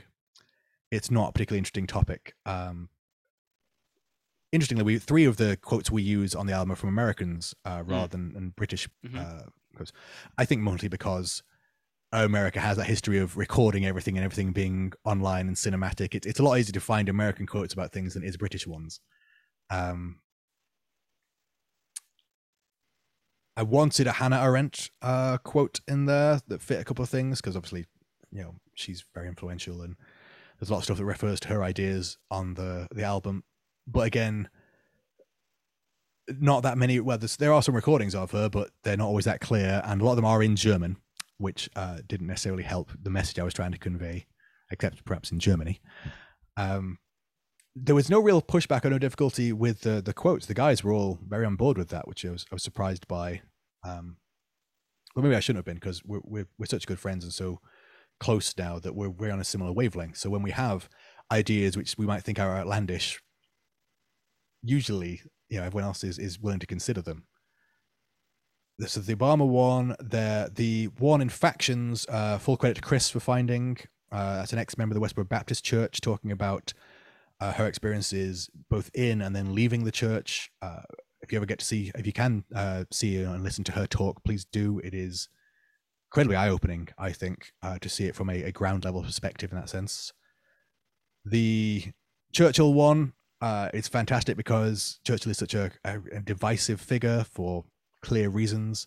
Um, interesting that he's he's been co-opted by the right wing over here despite the fact that he was incredibly pro EU because this was a man who had lived through a world war and didn't want to see it happen again, uh, and thought the best way to do that was by joining countries together rather than breaking them apart. But on top of that, um, while he was keen on that, he didn't like people of certain skin colors being treated as equally as others. And that sort of paternalistic racism of okay, they're people, but you know, we brought them civilization kind of ideas. Like, oh, Um, so we thought he was a fantastic choice for a song like Persona non grata, which Mm. is, you know, the uh, unwanted, unwelcome, untouchable, which is a Indian caste sort of thing. And he was, you know, not particularly great when it came to India. Uh, we thought he was a great one to use for that because another message of the song is to consider your his- history and not, and not be blinded by it. And he's a, a person who has become, you know, he's he's the nodding dog, if you know that reference. You know, Churchill, the the, the oh yes, nodding dog. Um, Wes is looking at me like I'm a moron. No, I I, I, have no idea what that sense. reference is. Sorry, it, it was Um, that. that- I'm just confused. So it's, That's it's, confusion. It's it's it's a it's an insurance company, uh, and there's Oh. a, jowl, a jowly dog is their mascot, and the insurance company is called Churchill, and it's become the sort of the sanitized, almost happy-go-lucky version of Churchill, when in fact, you know, bit of a racist for his time, in some ways progressive, and in some ways very much not. You know, he's a complicated figure; they all are. Uh, famously, although he was our wartime leader, he was terrible at military tactics. Uh, people gloss over this fact, um, but apparently everything he suggested, the generals just rejected because it would have got everyone killed. Um, but he's become a historical mythological figure. We thought it was really interesting to use him for that particular song because the reality is not the same as the myth. But he sells uh, car. Ins- they have a, there's a car insurance ad that uses him as a mascot Yeah, now, uh, but he's a dog. uh, Yes, uh, and Okay. that, that's All right, I understood that correctly. we- then that's weird. yeah. Okay. that's emblematic of how we how we sanitize our historical figures in Mm. that sense you know he's now friendly he's the image of good old britishness he's a british bulldog he's friendly he's he's he's a bit uh you know matey and that sort of stuff well actually no he wasn't he was a complex Mm. figure with both good and bad points and whitewashing history helps no one uh, which is you know a big chunk of what persona non grata is about in some ways uh, as well as you know personal responsibility and the refusal you know not letting history repeat because you know if we whitewash it we just make the same mistakes. Mhm. and then obviously um in in fearmonger we had edward r. Murrow who is a legend and i think that was the first one we first one we found and used because the, the man is is a legend. Uh that particular quote fit almost perfectly in the the section we needed. I need to just slightly chop and change the the, the strength of delivery Mhm. the guys were all on board uh with using direct quotes like that to flesh out the the message and atmosphere of the album you know to be able to use other people's words like that is is a great gift actually um Hmm. and then again so they weren't too bothered when i did the same thing in the lyrics uh and i've tried to be open about it you know to to say that you know i've repurposed them. There's some skill in that but a lot of the time you know i'm, I'm definitely using other people's words because they allow me to say more than i could on my own. Hmm. you know that's that's fine. That that the message i'm trying to convey is more important than me getting credit as a as a master wordsmith because i'm not. But i've, I've got an ear for perhaps when other people have written or said things that i think are really striking and, and, and can be used to convey something else. I'm also glad you, start, you spotted the washington post thing by the way. Um that one was that one stood out. That one was pretty. Uh, yeah it's it's yeah. but it's a fantastic headline. You know, it's it's a like I said, taken out of context, like much like the Rick and Morty quote, taken out of context, it still it still holds up as a fantastic piece of writing. Uh, uh, yeah. So okay, that makes sense. Um, one other thing I guess that we wanted to ask about uh, is on the new album, uh, especially compared to the first one, there was a bit more, I guess, what we call straightforward language use. Um, for instance, on the final track of this new album, there are 482 words, and 368, so that's uh, just over 75%, are exactly one syllable long. Whereas on the prior album, you did have some short, punchy terms, but you were mixing in words like uh, I don't even know, ap- apoptosis, uh, demiurge, and you had couplets like deny your slow senescence, reject your inbuilt obsolescence. And scanning the new album, like there's not really any of that. Uh, the closest is, I guess, the track Barmecide Feast. Uh, you know, Barmecide is not a, uh, a day-to-day term, but it does seem like you made an effort to make the lyrics a bit simpler, more direct, more straightforward, uh, less, you know, three, four syllabic words. Is this another thing that kind of happened by chance, or is this something that has kind of been something you're doing is you've progressed as a lyricist, kind of trying to go for words that are a bit more, you know, I guess accessible is not the right term, but uh, smaller, more direct, perhaps? I think there's a, a threefold answer to that one. Um, partially, it is it is it is a, some sort of a, a coincidence. Um, more in the sense that, like I said, I was trying to be a bit more cerebral in the first album. Mhm. Um, so I purposefully chose, you know, certain words like that. Uh, the senescence obsolescence line from Acolytes is still one of my favorites. Um, apoptosis, by the way, uh, is another one where I need to give credit. That was my my primary example of, uh, in this case, not outright theft. I actually, so I was struggling with that song. Uh, I had written something, but it wasn't quite as good. And then I was reading. So I'm a, a, a huge lover of uh, Jeff Vandermeer as an author, and I was rereading. I think uh, the Southern Reach trilogy, Annihilation, uh, Authority, Acceptance. Annihilation, obviously, it's a movie now, and uh, it's a fantastic book as itself. And I reached out to Jeff and said, "Can I actually use some of the the lines that, that in the book? There's a thing called the crawler in the tower, and the tower is the tower goes down rather than up. It's a very confusing uh, idea. And the crawler didn't make it into the film because uh, the film." As, as the, the director said, was based more on his sort of fever dreamed remembering of the book and, and filtered through a lot of other things uh, which is a really interesting way to make it. You know, it's a very different take on on the book than just a straight adaptation by by uh, all means. Uh, so Jeff was actually really happy that someone was wanting to bring the crawler in, and we even used the lyrics. We made sure they were written in the video we did for Apoptosis. But he went the extra mile and actually consulted his lawyer. He said yes, but went and consulted his lawyers about the wording to make sure we wouldn't get in any trouble. So he he explicitly gave us permission to. So the verses are taken from the crawler's writing, which are all these, which is a very strange metaphor, and, and obviously use a lot of the the more flowery language than I, than I usually do, which is why that song is a bit of an outlier. Um, so that sort of skews that album a little bit, possibly towards the the more flowery poetic language uh, that he chose for that, because it is it is purposefully abstract. But yeah, all credit to him, by the way, for just going the extra mile and giving us permission and making sure we were covered and you know promoting the song when it came out. It's really nice. Cite The your new sources. one- That's good. yeah, I've, I've, man, I you always got to cite your sources. That's why I'm, Yeah. that's why I'm careful to give all credit to everyone I'm stealing from because a I don't want anyone to think I've I've stolen in that sense, but b you know I want people to go and discover the writers and and I'm reading and the shows I'm watching, the movies I'm watching. I want people to go and watch these things as well. I like them. I want to support them. The new one, uh, again, slightly coincidental in the sense of it's all about what fits the song. Obviously, when the songwriting changes a little bit, how I have to put the lyrics over them changes. Uh, I have a tendency to overwrite. Um, a tendency to overwrite and then try and work out how I can fit a breath in at any point during uh, the delivery of the song. Uh, if you see some of the live footage, you've noticed one of the things we've done recently is reincorporating Tim Moore as a backing vocalist because I can give him certain lines to get let me get a breather. Whereas previously I was trying to do absolutely everything myself and running out of I, I could still do the song, but by the end of it I'm sort of gasping for breath and just you know one of the reasons we stopped talking between songs is because I'm unable to talk after each track.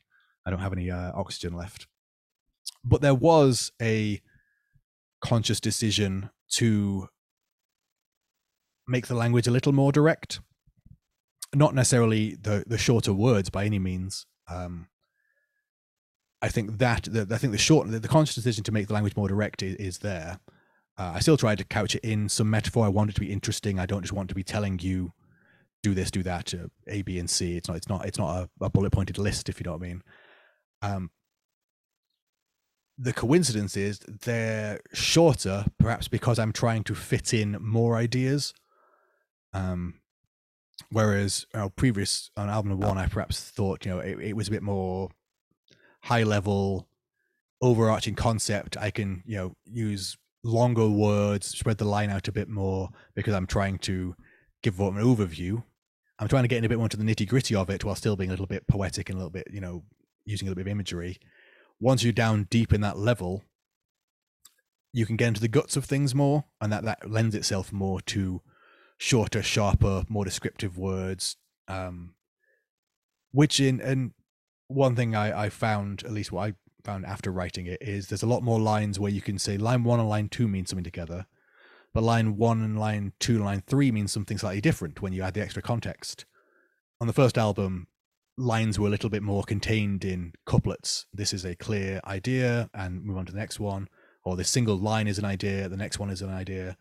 Uh, the shorter words, like more rapid delivery, fitting more in, enables you to sort of cut lines on the second album in different places. And so you cut it here, it means one thing. You cut it here, actually, you've got a slightly different perspective. Um, and I, I think I put both coincidentally and purposefully, I tried to do that in in different ways. Hmm. And certainly your perspective does come across quite clearly, like in part due to this very straightforward language that you're using. But it's interesting that despite there being a very clear perspective that um, you know is expressed through the lyrics, on a number of songs on the latest album, you do seem to position your lyrics in uh, a form where you're advocating against the things you say. Um, so, for instance, on Dark Forest Doctrine, um, you advise the listener to fear the other, fear the stranger, watch the skies, and watch your neighbor, show no mercy to the traitor, and no remorse and state that uh, kill or be killed is now the law, compassion is a weakness we cannot afford. But by the time you get to the end of the song, the song itself is clearly, as we said, pushing against uh, and lamenting, uh, you know, this quote, Dark Forest Doctrine. Um, so why did you choose this kind of framing, uh, you know, and how does this pair with the more straightforward language that you've used, as we've just discussed? I think more than anything else, it's it's a lot of fun to set up an idea, then knock it down.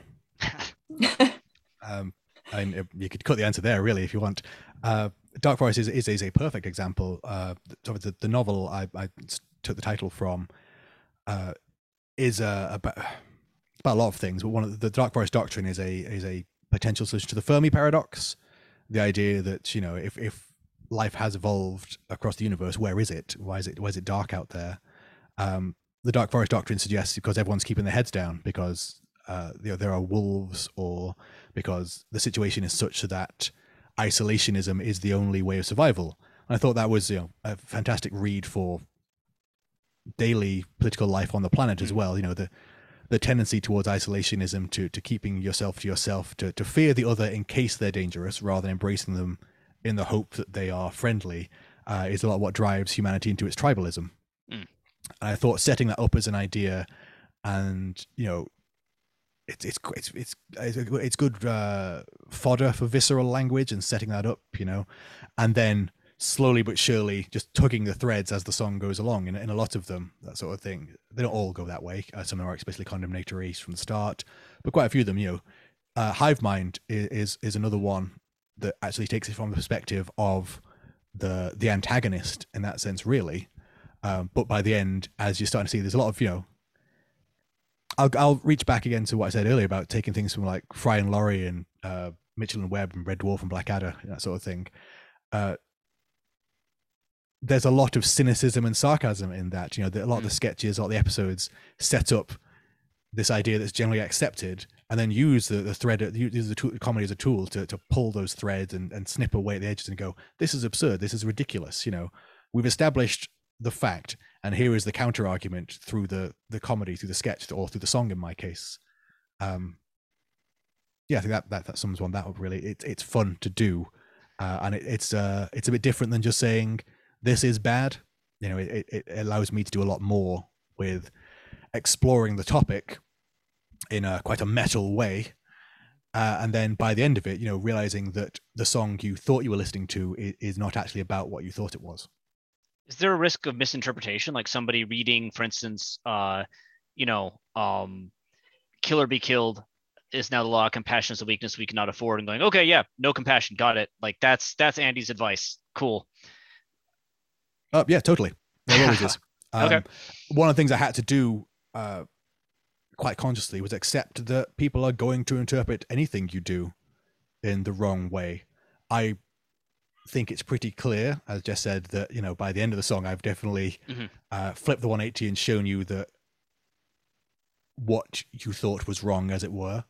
Um, I think in some ways, that that is actually a stronger way of communicating with people in general.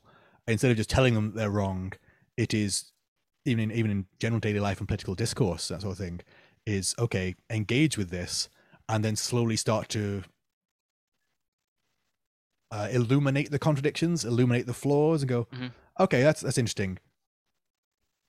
But have you thought about so and so, or how does that uh, you know square with this or that or the other? You know, it, it's not just saying, oh, you're wrong, because people, uh, and I'm not you know both siding this by any means, but people in general are very defensive creatures. Mm-hmm. And we don't like to because you know, you know it's the the gambler's fallacy and all that sort of stuff. A lot of the reason we're seeing people resisting a lot of stuff they are resisting in the world. You know, you don't need me to tell you what's going on.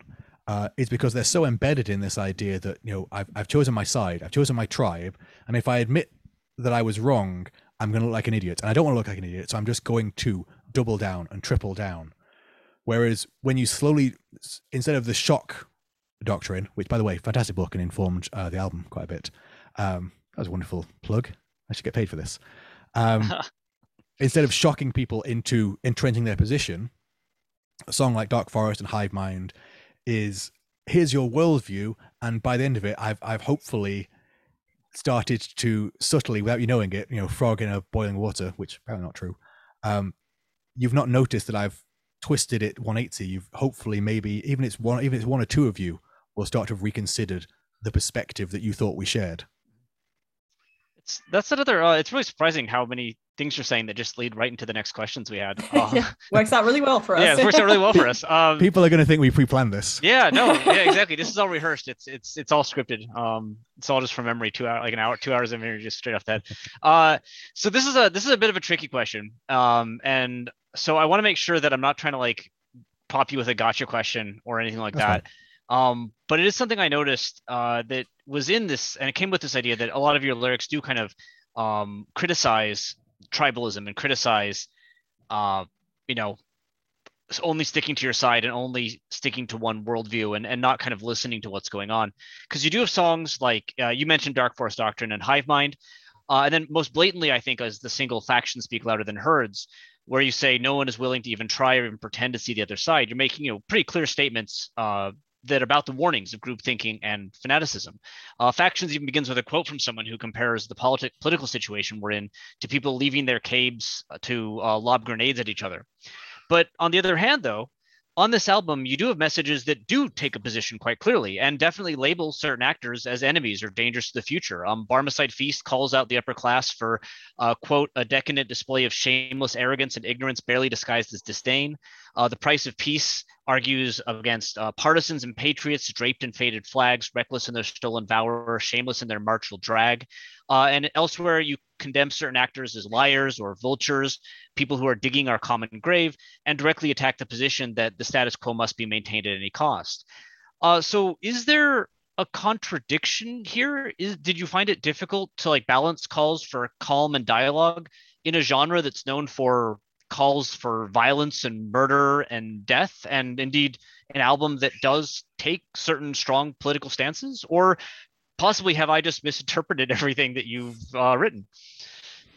No, no, you're you're dead on. Um, so before we go any further, uh, so the uh, arrogance, ignorance, descri- uh, disguised as disdain, by the way, was only partially me. I took I can't I that was from a uh, a column in a newspaper somewhere where they described uh, Okay. the refusal to listen to advisors being arrogance and ignorance disguised as disdain. It, in not Hmm. quite those words, I, I, I had to massage it to fit. Uh, so that's not me. That's just another line I stole.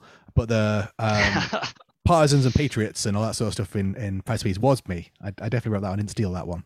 Uh, I, was, I was quite proud of that one. Um, there's a potential for contradiction there. I, I think I'm not necessarily saying don't have strong opinions by any means. Um, it is more a call for understanding where that comes from. Um, I Mhm. don't think uh, understanding does not mean endorsement uh, by any means. Mm. Uh, in fact, if anything, if you see someone as the enemy, it is a lot easier to uh, to conquer them, or as I would prefer, to to bring them on side and stop them being an enemy. You know, to turn them from enemy to friend. If you actually understand their perspective. Um, like I said, I, I one of my concerns, uh, and I think you you've you've touched upon it there, is is I didn't want the album to be seen as both sidesism. Uh, factions in particular being one that could very much be reinterpreted as why aren't we listening to the racists or the misogynists or the anti-vaxxers or whoever on the other side? You know, we should be listening to them and considering their perspective. I was like, in a sense, actually, we should be listening to them, but we should be listening to them to understand where that is coming from and why that's happening. Mm. Um, I mean, a lot of the anti-vax sentiment, the the push towards uh, dictatorships and authoritarianism, even in the so-called you know liberal Western countries, comes from a full-on disillusionment with the neoliberal project.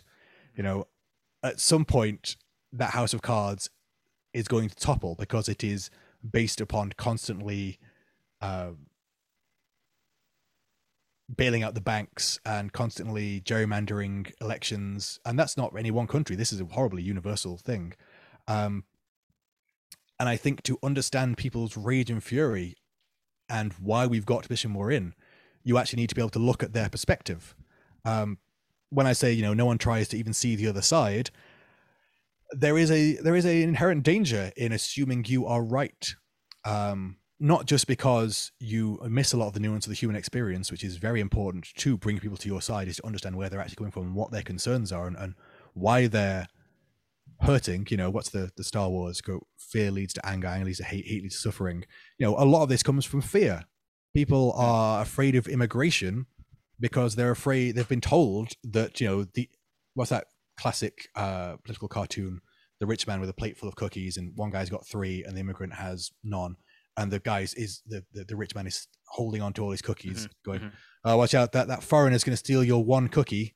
Mm-hmm. You think, you know, really sums it up. They, you've been taught to fear the other in that sense, um, but it comes from the fact that the current political situation and the social situation and capitalism in general hasn't delivered what it promised, hasn't delivered, you know, universal prosperity by any means, and people are hurting and they're looking for someone to to lash out against. Mm. Um, people aren't intrinsically bad or good.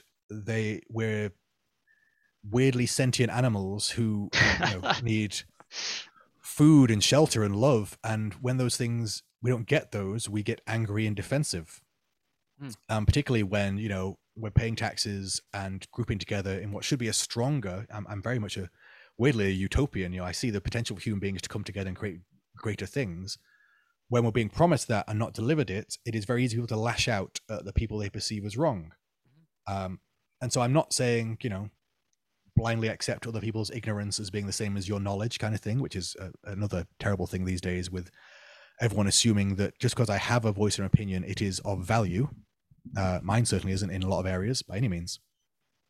But I am saying that to understand where people are coming from uh, allows you to start to perhaps unwrap and unravel what has caused them to get there. Um, you can't just grab people are stubborn like mules. You know, you can't just push them in a direction, but you can coax them in a direction. You mm. can understand how they got there. Um, but yeah, I was definitely conscious of the, the capacity for it to be misinterpreted and, and misused in different ways. Uh, factions being, I said, the the key example of all that. Um, and uh, I think just accepting that it's going to be, even the most innocuous thing is going to be misused by certain people. Mm. Uh, interviews like this, by the way, uh, are fantastic for explaining the context. Um, it's why I love doing them because you know I love hearing the sound of my own voice, but it's also a great way to give that extra context that perhaps the song has, and at least, or at least get it on record by saying, you know, I, I'm not saying you know both sides are equally as good, or there's good people on both sides in this case. I'm saying if you really want to stop there being both sides and, and, and find a sense of unity, we need to find a way of understanding the root causes of things like uh, implicit racism, misogyny, you know, where, where it's coming from. If we're just solving the symptoms by saying don't do that, we're not curing the disease that's causing them in the first place.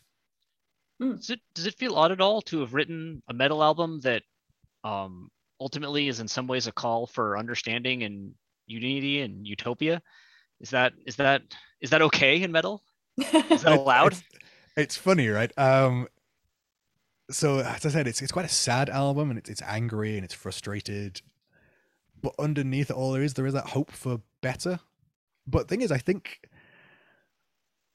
i think that is implicit in a lot of albums even though they don't uh you know metal has this uh this um oh god what's the word? Reputation. I couldn't think. I couldn't think of the word reputation. God, it's, it's far too long um, for being very negative, and, and it can be. But metal is about the expression of negativity rather than necessarily the endorsement of it. I'm using endorsement again. You know, hmm. there's definitely some stuff out there that's you know depressive for a reason and is is saying you know feel terrible, be a terrible person. Every art form has that sort of thing. But for you know a lot of bands, it is it's catharsis. It's getting this sort of stuff out uh, and even the most political bands, you know, your Heaven Shall Burn and, and Misery Index and uh, Iskra, even you know, back to going back to Minor Threat and that sort of stuff, they wouldn't be saying this sort of stuff if they didn't think it would make a difference. Like it's not they're not just expressing this is bad. I'm just going to leave it at that. There's clearly an implicit sense they're trying to make a statement to make people aware of that because they think we can do better. In in, in every dystopia, there is the hope for a, a utopia. You know, it, it, even in TV and movies and books, sort of thing. People are writing this as a as a warning because they actually clearly think that humanity is capable of doing better. Mm. Um, I think implicit in every post-apocalypse, you know, it looks dark on the surface. It's very dark. You know, nuclear winter has come. The zombies have risen. A virus has killed off half of humanity. The warning is this is bad because I don't want to lose half of humanity. You know, they're not saying this is a good thing. The very fact they're saying this is bad, when you consider it from the other angle, is saying, well, actually, what they're really saying is human beings are good. Human beings have a lot of potential, and and that is that is that is very much my belief. You know, like I said, as well as the prog rock, I, I remember being raised on a lot of uh, a lot of Star Trek uh, and Iain M. Banks, who are, are, are two, I think, key source of how I view the world which both had a, such a utopian view that once humanity gets past its base impulses, um, mostly through being post scarcity, which I don't know if I'll ever reach, but I'd like to, um, we're capable of great things. And, it, and the sadness is, for me, how many great things we're capable of now already, but we lack the social capital or political will to achieve. Um, so, no, I don't think it's out of touch by any means. I think maybe it's perhaps a bit more noticeable. But if I think of a lot of the bands I listen to, they're angry because they think we're capable of better. You know, if they maybe if they wouldn't explicitly put it like that, um, they wouldn't bother trying to communicate with people if they didn't think people weren't able to listen. Hmm. I think what you've just said uh, leads very naturally onto our final question, which is, you know, um, in summation, uh, what do you feel is the role of the lyrics in your music, um, you know, on a broad scale and perhaps, you know, on an even wider scale in metal, metal um, as an art form? Uh, so I'm going to contradict myself a little bit. Uh, That's all right. Um, as, I said, uh, collectively, all five of us, even though the guys don't get involved in the lyrics, uh, we really do write for ourselves. You know, uh, we're, we're bouncing ideas all around all the time. We're not really considering an audience at any point, to be honest. Even though, as you've as you pointed out, you know, I'm I'm writing a lot of we at the minute. I'm I'm putting myself in that sort of position. Uh, if, if if if most, I'm considering maybe an imaginary audience, but I'm trying to just be happy with what I'm saying. Like I said, it's uh it's a personal album. It's very it's all about catharsis. Really, it's getting mm-hmm. what I'm feeling out. Um, and the great thing about this album I've I've always felt that uh, being in a band is fantastic therapy. Every time we practice, every time we play live, after spending sort of two hours screaming, uh, and in this case, particularly two hours screaming about things that really bother me or really mean something to me, I feel better. I legitimately feel a weight has been mm-hmm. lifted. Mm-hmm. I am, well, I ache, but I am also looser. I'm breathing better. I, I, I, I'm a better person because of this band, because of what it, the outlet it allows me. So the role of my lyrics really are just for myself uh, in quite a selfish way. But even though I said, you know, we don't write for an audience, I suppose there is always an ear and I want it to be understood. I'm trying to, even if I'm just talking to myself, I'm trying to make myself clear to myself in that sense. Mm-hmm. And and hopefully, you know, if anyone reads them and we've gotten some really good reviews of this album uh, shockingly, because I, I never know what to expect, you know, because because I said we write it we write it for ourselves and you just we put it out there and hope maybe it's going to connect. Maybe I don't I, we don't know uh, because we haven't written it to be popular. It probably won't be. Was kind of the idea. Um, and and and just, um, just say thank you now to anyone who has bought it or listened to it, anyone who's reviewed it, um, and has has has liked it. Uh, it is very much appreciated, very moving to know that it's made that connection, even though um, I don't know if it was really designed to do that. Uh, I'm sure you could dig into more of that sort of thing. Um, but more important than all the good reviews has been the people who have dug into the not just the lyrical themes, but the musical themes and the whole idea of the record. People understand what it is saying. Mm-hmm. Is better than getting a nine out of ten best album ever because uh, scores are superficial and you know there's so many sites on the internet now that every every album can find a 9 out of 10 or a 10 out of 10 review um, it's when people have put the time in to understand that really makes it all worthwhile. And I think, although I can't speak for other bands, but I can probably speak for a lot of the bands I listen to who seem to have a similar mindset about it, that the role of the lyrics is perhaps as a bonus to the music, um, because people, you know, a lot of metal fans just enjoy the music in the same way that and this goes back to saying metal fans aren't different than other music fans really. You know pop fans just like a good beat and don't really pay much attention to lyrics is the, is the cliche.